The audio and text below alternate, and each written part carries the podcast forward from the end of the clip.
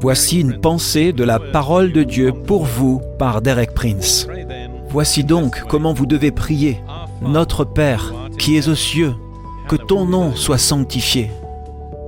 Les deux mots les plus importants dans cette prière modèle sont les deux premiers mots. Notre Père. Tout d'abord, nous devons savoir que nous pouvons prier un Père, que le monde n'est pas un simple concours de circonstances. Ce n'est pas le jouet de force matérialiste que personne ne peut comprendre ou contrôler.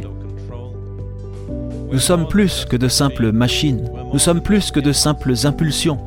Nous sommes des êtres humains qui vivent et respirent, créés à la ressemblance d'un Dieu qui nous aime, qui se soucie de nous et qui veut être notre Père. Derrière tout ce qui existe dans ce monde, ce n'est pas une simple force inanimée ou une puissance mystérieuse, mais un être vivant et éternel. Et il est notre Père. Il est au contrôle de tout.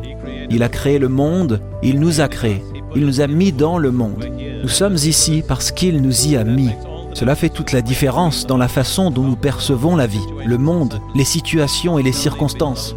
Nous n'avons pas besoin d'être seuls, nous n'avons pas besoin de manquer de confiance. Tout est dans la main du Père.